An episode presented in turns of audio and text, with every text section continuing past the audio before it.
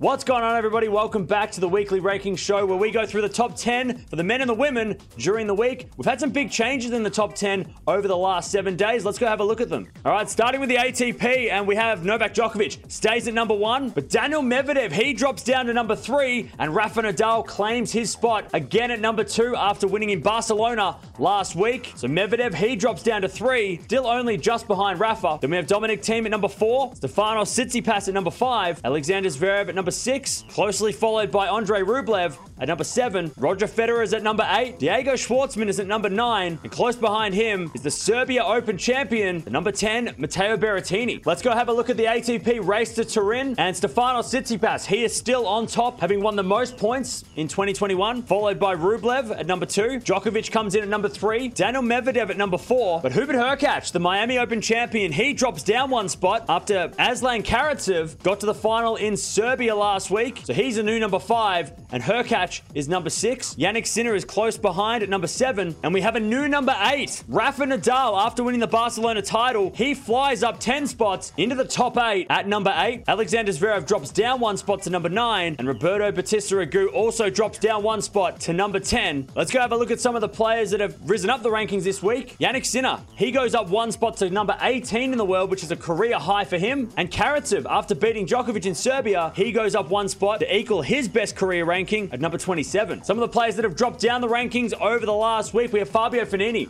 He has dropped down another spot after being defaulted in Barcelona, of course. He's now at 28 in the world. And Nick Kyrgios, he drops down another spot to 56 in the world after not playing again. Let's go take a look at the women's top 10 for this week. We have Stuttgart Open champion Ash Barty. She stays at number one in the world, followed by Naomi Osaka at number two. Simona Halep is still at number three. Sofia Kenin at number four, with Alina Svitolina just behind at number five. Bianca Andreescu is number six, followed very closely by Aryna Sabalenka at number seven. Serena Williams, she's at number eight, with Karolina Pliskova at number nine, very close behind. And Petra Kvitova, she drops down two spots out of the top 10, with Kiki Bertens going up one spot to round out our top 10 for this week. Let's go have a look at the race to Shenzhen, and we have a new leader for the ranking points for this year, Ash Barty. She goes up one spot, taking the number one spot from Naomi Osaka after winning the Stuttgart Open last week. We haven't seen Osaka play since the Miami Open, so she drops down to number two. Muguruza, she stays at number three. Jennifer Brady, she stays at number four. But we have a new number five, Aryna Sabalenka, after making the final of Stuttgart last week, getting some big wins under her belt. She goes up to number five in the race to the finals. We have Elise Mertens, she's staying at number six. Kudermetova has dropped down two spots to number seven. And we have a new number eight as well after Svitolina having a great week in Stuttgart. She rises up three spots to take the eighth spot, with Jessica Pegula going down one spot to number nine,